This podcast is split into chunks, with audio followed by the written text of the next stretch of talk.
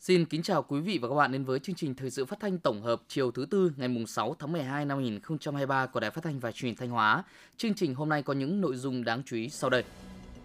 Hội nghị quân chính tổng kết công tác quân sự quốc phòng năm 2023, triển khai phương hướng nhiệm vụ trọng tâm năm 2024. Doanh nghiệp Thanh Hóa nỗ lực chuyển đổi mô hình sản xuất đáp ứng các tiêu chí khắt khe về sản xuất xanh bền vững từ thị trường. Tăng cường kiểm soát dịch bệnh gia súc gia cầm. Phần tin thời sự quốc tế, khởi động nền tảng hợp tác quốc tế về xây dựng năng lực tài chính xanh. Thủ tướng Israel tuyên bố sẽ phi quân sự hóa giải Gaza sau cuộc chiến với Hamas. Và sau đây là nội dung chi tiết. Sáng nay, ngày 6 tháng 12, Đảng ủy, Bộ Chỉ huy quân sự tỉnh tổ chức hội nghị quân chính tổng kết công tác quân sự quốc phòng năm 2023, triển khai phương hướng nhiệm vụ trọng tâm năm 2024. Sự hội nghị có các đồng chí Trung tướng Hà Tọ Bình, Tư lệnh quân khu 4, Lại Thế Nguyên, Phó Bí thư Thường trực tỉnh ủy, Trường đoàn đại biểu Quốc hội tỉnh, Đại tá Lê Văn Diện, Ủy viên Ban Thường vụ tỉnh ủy, Chỉ huy trưởng Bộ Chỉ huy quân sự tỉnh, Mai Xuân Liêm, Ủy viên Ban Thường vụ tỉnh ủy, Phó Chủ tịch Ủy ban dân tỉnh, phóng viên Tiến Dũng đưa tin.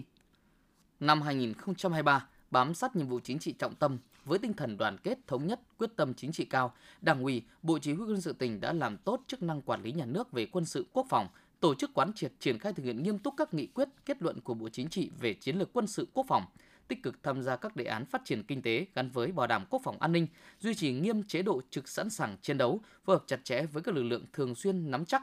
đánh giá, dự báo đúng tình hình, nhất là địa bàn trọng điểm, không để bị động bất ngờ. Bên cạnh đó, Bộ Chỉ huy quân sự tỉnh còn tham mưu triển khai kế hoạch tuyển quân năm 2023 đồng bộ chặt chẽ, công khai dân chủ, đúng quy định của pháp luật, đảm bảo đạt 100% chỉ tiêu, tổ chức huấn luyện đúng, đủ nội dung chương trình, thời gian theo quy định và bám sát phương châm cơ bản thiết thực vững chắc, tổ chức diễn tập khu vực phòng thủ, diễn tập phòng chống thiên tai, tìm kiếm cứu nạn, triển khai thực hiện tốt chính sách hậu phương quân đội, chính sách người có công với cách mạng, xây dựng bàn giao 27 nhà đại đoàn kết, 19 nhà tình nghĩa theo kế hoạch.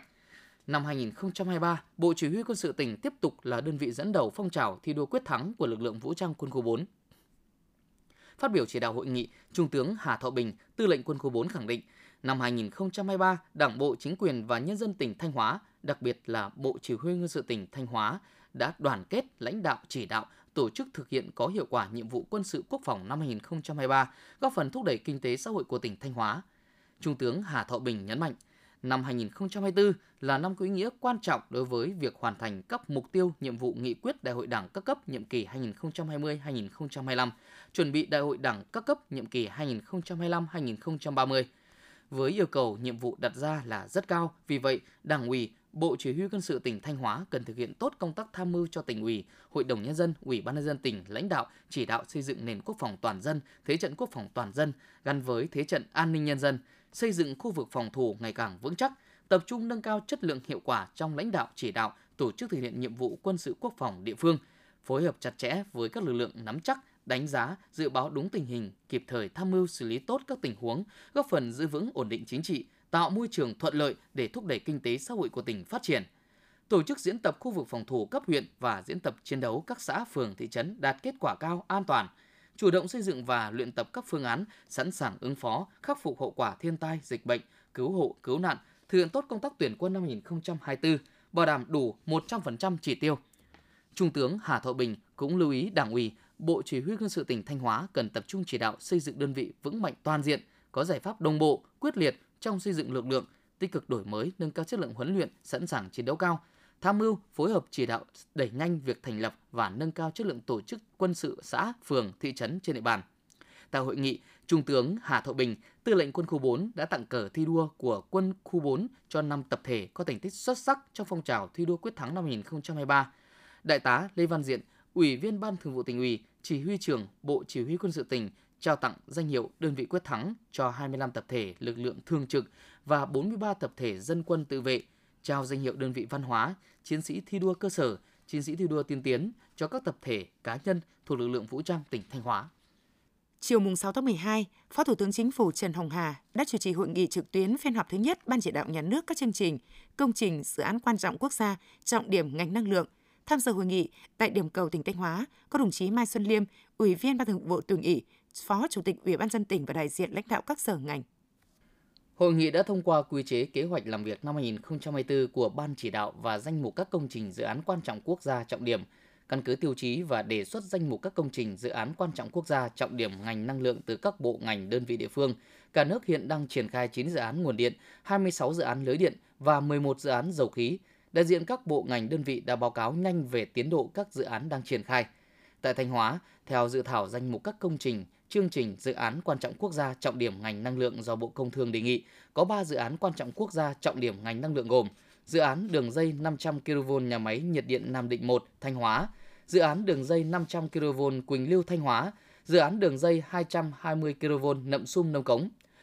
Phát biểu kết luận hội nghị, Phó Thủ tướng Chính phủ Trần Hồng Hà nêu rõ, việc triển khai các dự án công trình trọng điểm quốc gia ngành năng lượng có vai trò ý nghĩa rất lớn đối với việc cung ứng, điều tiết nguồn điện những năm sắp tới. Do đó, Phó Thủ tướng đề nghị các bộ ngành địa phương căn cứ quy chế hoạt động và phân công nhiệm vụ cụ thể để chủ động các phần việc với trách nhiệm cao nhất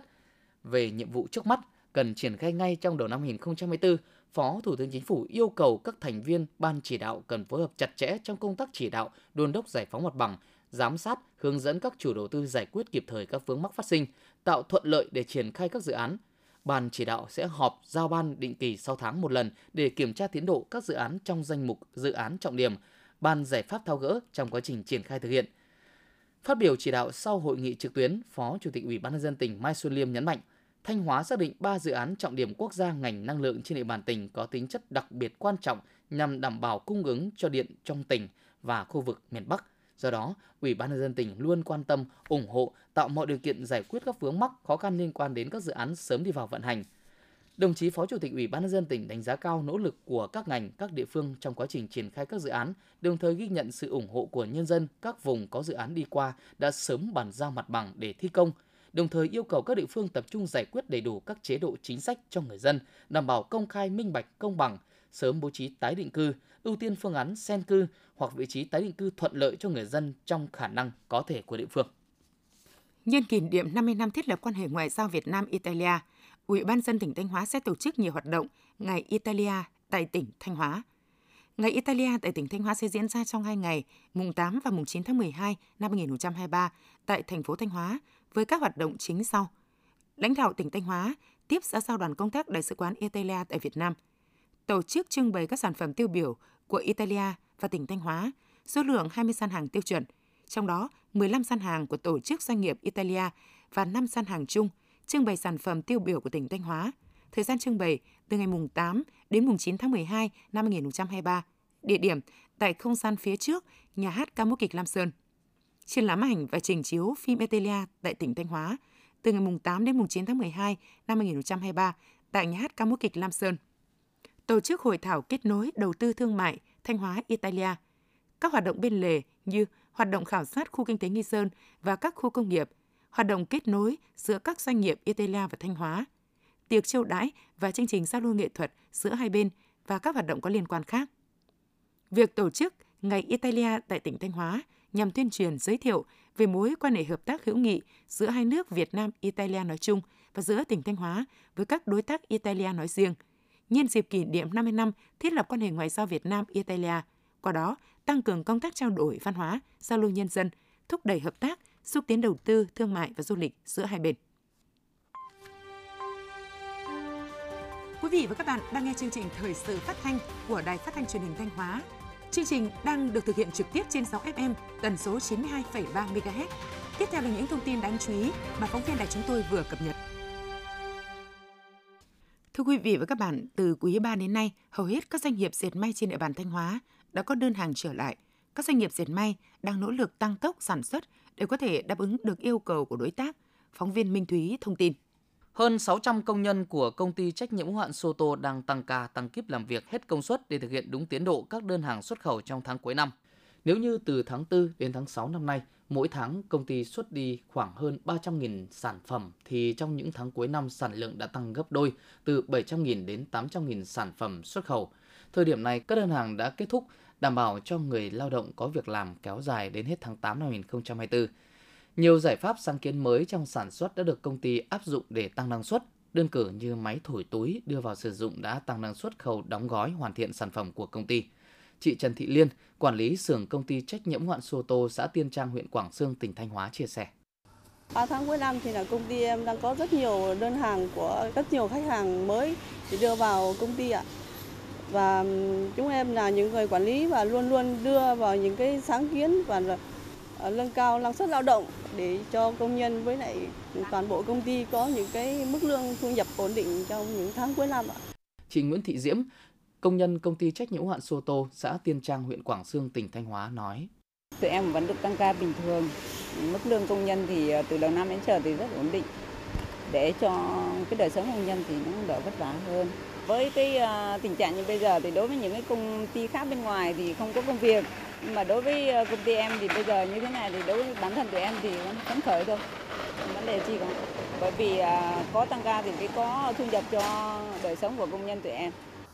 Tại công ty cổ phần tập đoàn Tiên Sơn, ngoài thị trường truyền thống các nước châu Âu, công ty đã có thêm một số thị trường mới ở các nước Trung Đông. Mặc dù công nhân không còn được tăng ca như thời điểm này năm trước và lợi nhuận giảm, nhưng công ty vẫn ổn định việc làm và thu nhập cho khoảng 10.000 công nhân ở 10 nhà máy trên toàn tỉnh.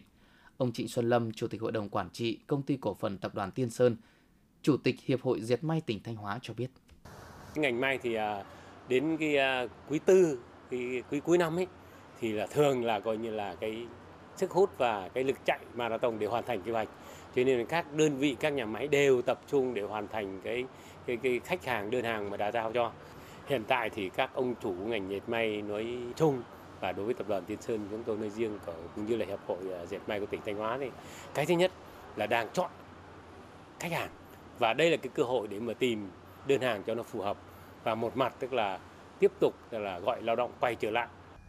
Thanh Hóa hiện có khoảng gần 300 doanh nghiệp sản xuất trong lĩnh vực diệt may. Do giá đơn hàng xuất khẩu giảm từ 20% đến 30% so với năm trước, nên dù đơn hàng xuất khẩu tăng trong quý 4 nhưng lợi nhuận lại giảm so với cùng kỳ. Dù vậy, các doanh nghiệp diệt may vẫn đang cố gắng duy trì thu nhập cho người lao động và tính toán phương án thưởng Tết.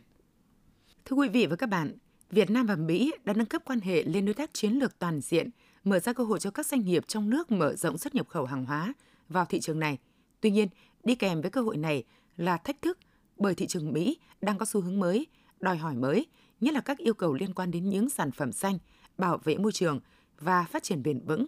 Trong bối cảnh đó, các doanh nghiệp Thanh Hóa đang nỗ lực từng bước chuyển đổi mô hình sản xuất để đáp ứng các tiêu chí khắt khe về sản xuất xanh, bền vững từ thị trường. Phóng viên Hồng Ngọc phản ánh.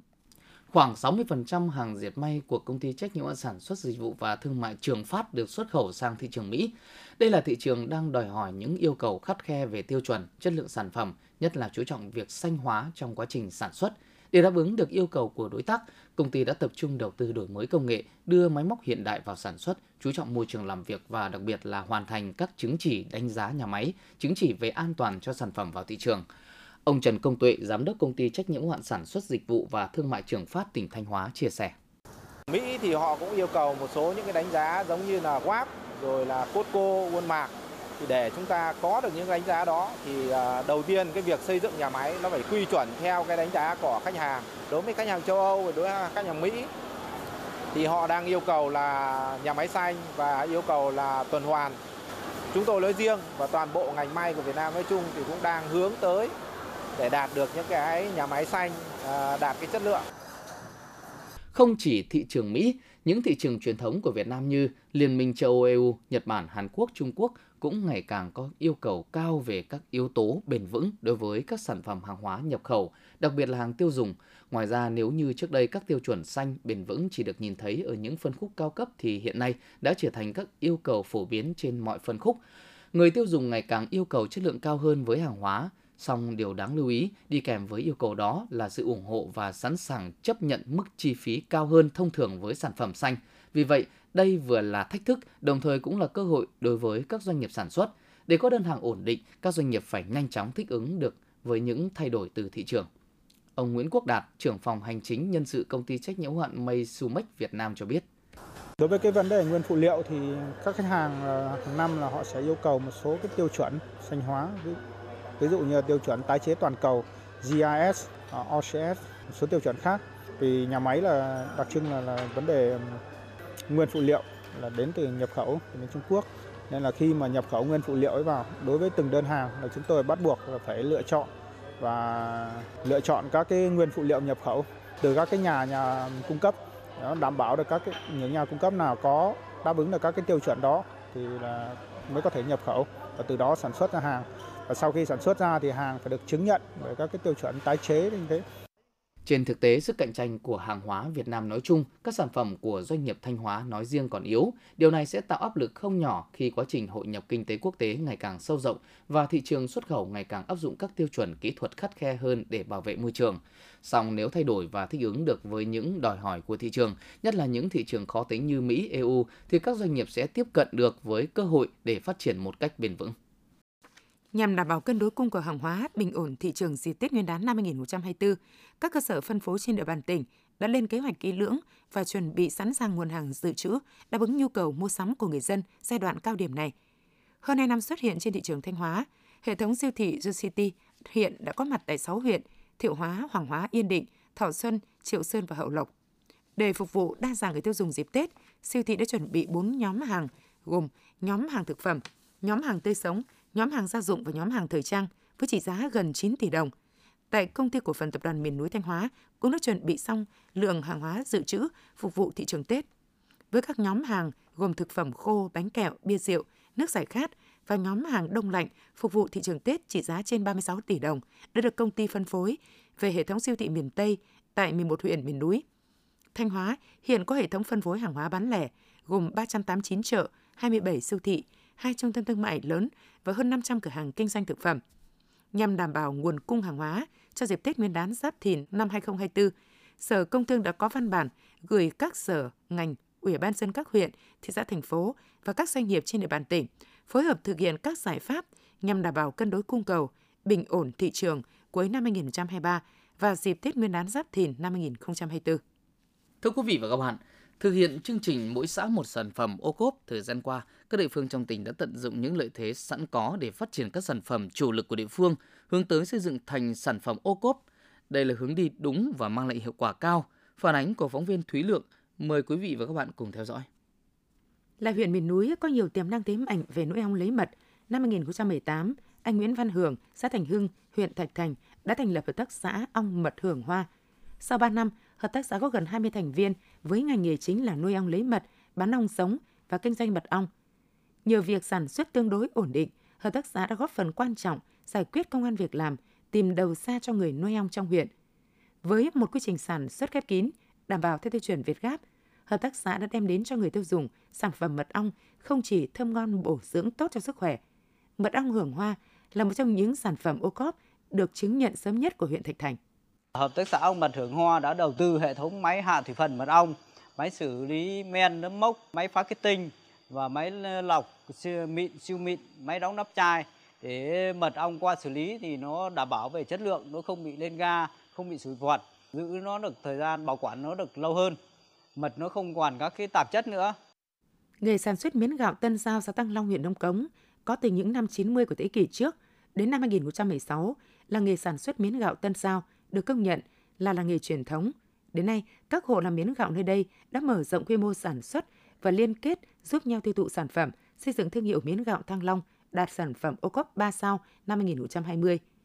Theo ông Trương Hữu Hoa, giám đốc hợp tác xã dịch vụ miến gạo Thăng Long, thì trước kia người dân làm miến hoàn toàn thủ công nên năng suất thấp, hiệu quả không cao.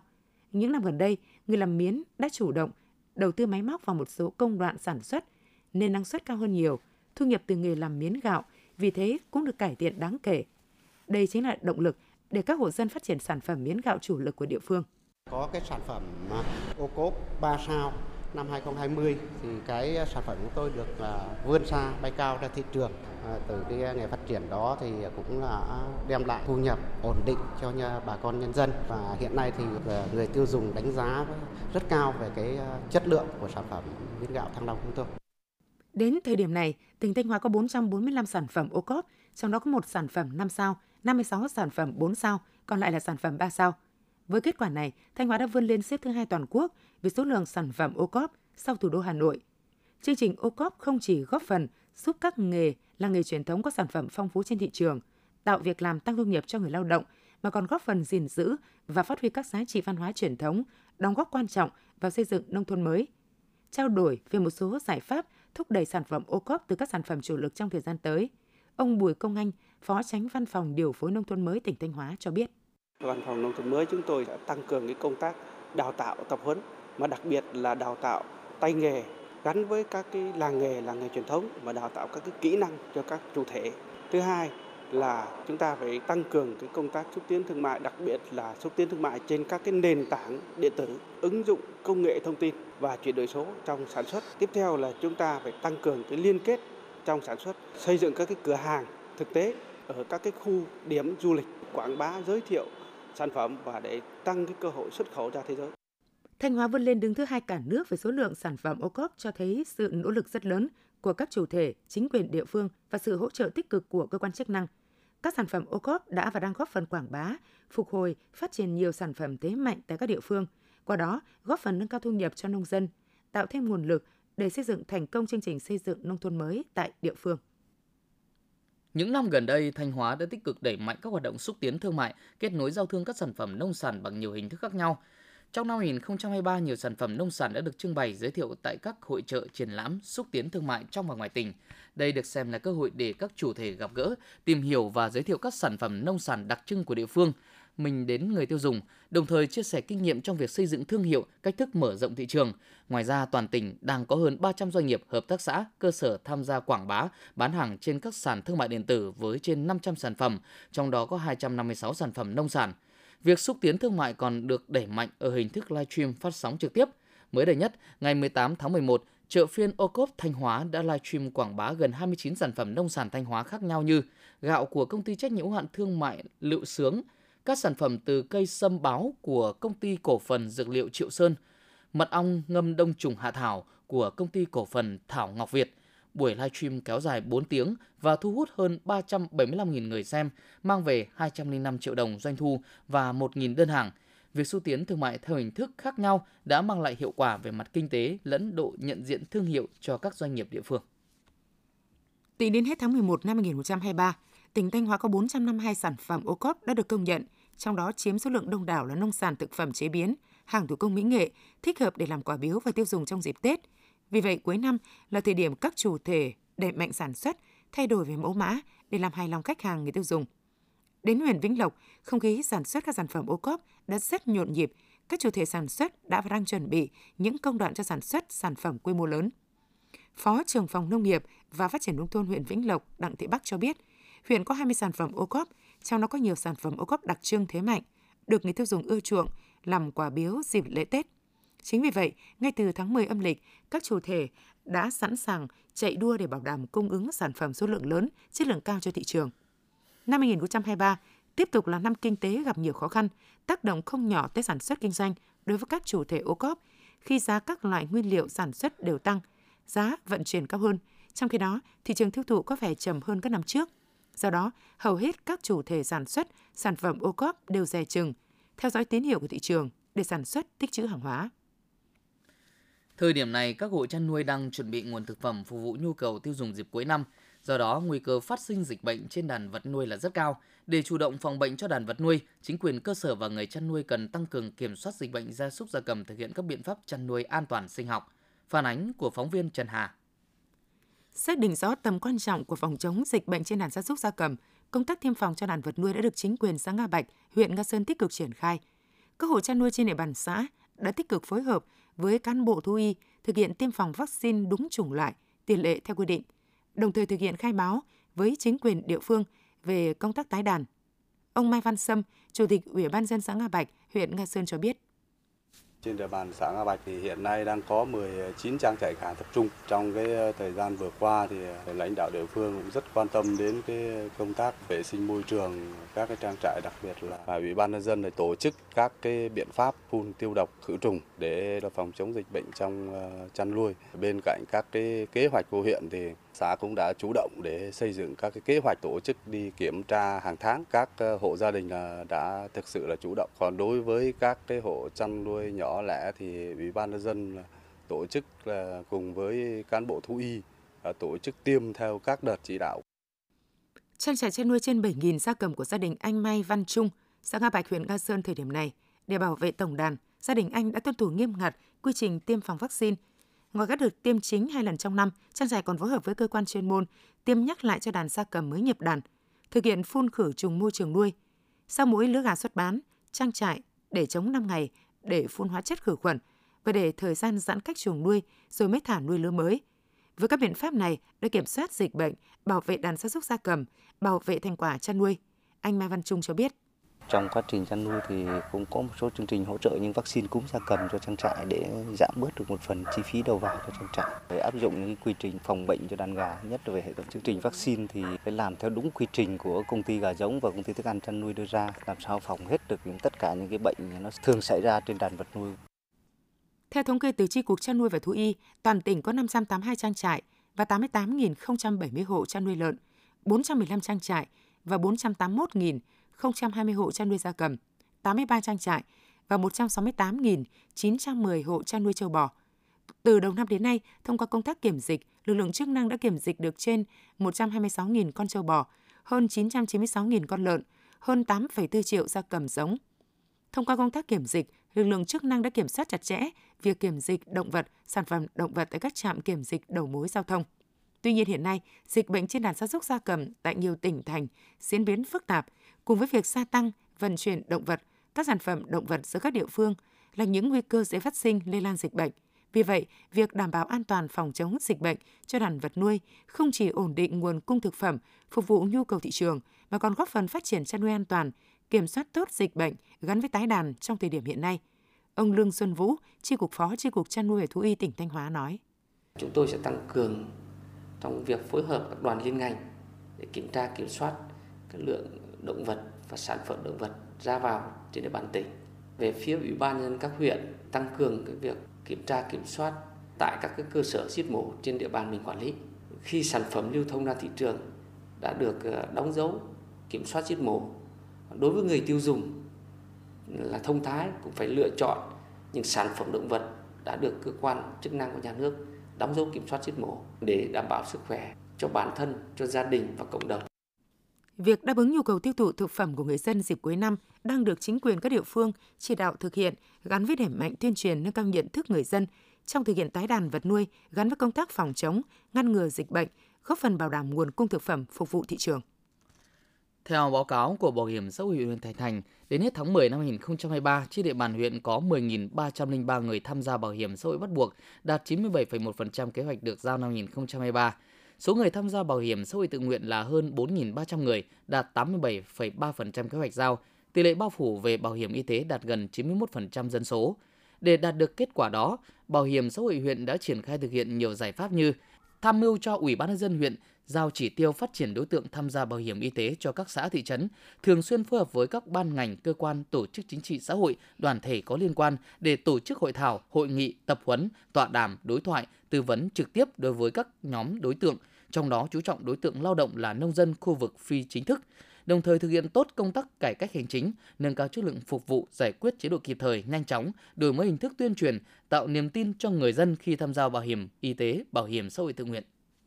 Theo Trung tâm Dự báo Khí tượng Thủy văn Quốc gia, từ ngày mùng 6 đến mùng 7 tháng 12 năm 2023, Vịnh Bắc Bộ, khu vực Bắc, giữa Biển Đông và phía Tây của Nam Biển Đông, vùng biển từ Quảng Ngãi đến Cà Mau có gió cấp 6, giật cấp 7, cấp 8. Khu vực phía Nam của giữa Biển Đông, khu vực từ Bình Thuận đến Cà Mau và Vịnh Thái Lan có mưa rào và rông. Trong mưa rông có khả năng xảy ra lốc xoáy và gió giật mạnh cấp 7, cấp 8.